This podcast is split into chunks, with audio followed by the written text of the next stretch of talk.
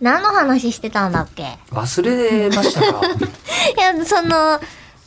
子育てと同じね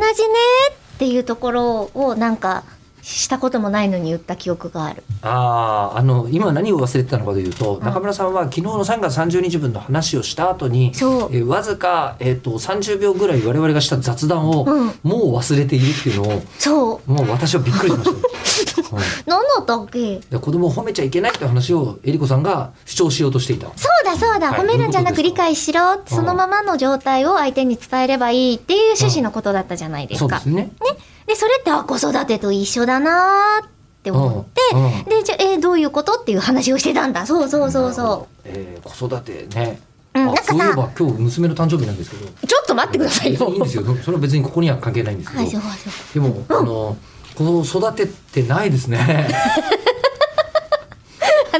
子供の能力をいろんなこう意味が内包してる気がしてあははって言っていいのかわかんないよ。いや、だから、なんか、の、伸ばそうとかしてないなということうんにうんうん気づいて。もうほとんど、あの、肥料と水と太陽光だけを与えている感じ。大事じゃん。勝大事だけど、手に育つって大事ですよね。勝手に育つ。勝手に、まあ、子供なんてね人なんてそんなもんなんですよ自分だってそんなもんなんですよ、そうなんですよ。うん、無理ですよ育てだからなんかもうものすごい意識の高い人だと、うん子育てとは親育てですみたいなこと言う人いるじゃないですあかああああ意識高すぎです ねあだって親が育ったなんて胸張れねえもんでも全然親として全く育って ないや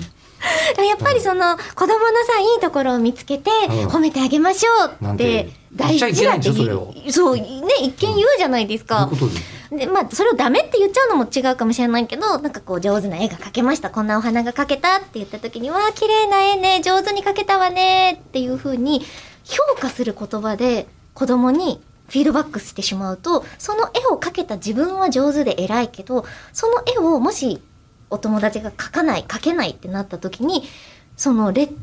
等生だっていうレッテルをお友達に貼ってしまうっていう素養が生まれかねないんですって。おーだからこう女の子の絵を描きましたっていうのを見せてもらったら「あ女の子を描いたのね」「赤い色のお洋服着せたのね」「青い色で塗ったのね」ってそこにある事実だけを復唱してあげることで十分子供はその伸びてくるよってなんでニヤニヤしてんですかマスクしててもニヤニヤしてんのめっちゃわかるんですけ どだってなんなんもうそれ書いた側からすると手応えないだろうないやいやいやいやリアクションそ欲しいれんじゃでないかそなれでいい時代が吉田さんにもあったの多分俺に あったのあったんですかねでそのうち褒められたいって思った時に褒めてあげればいいんですよそうなんですかね、えー全然なんか響ちょっかとねえ納得いかないこんなに響かないなんて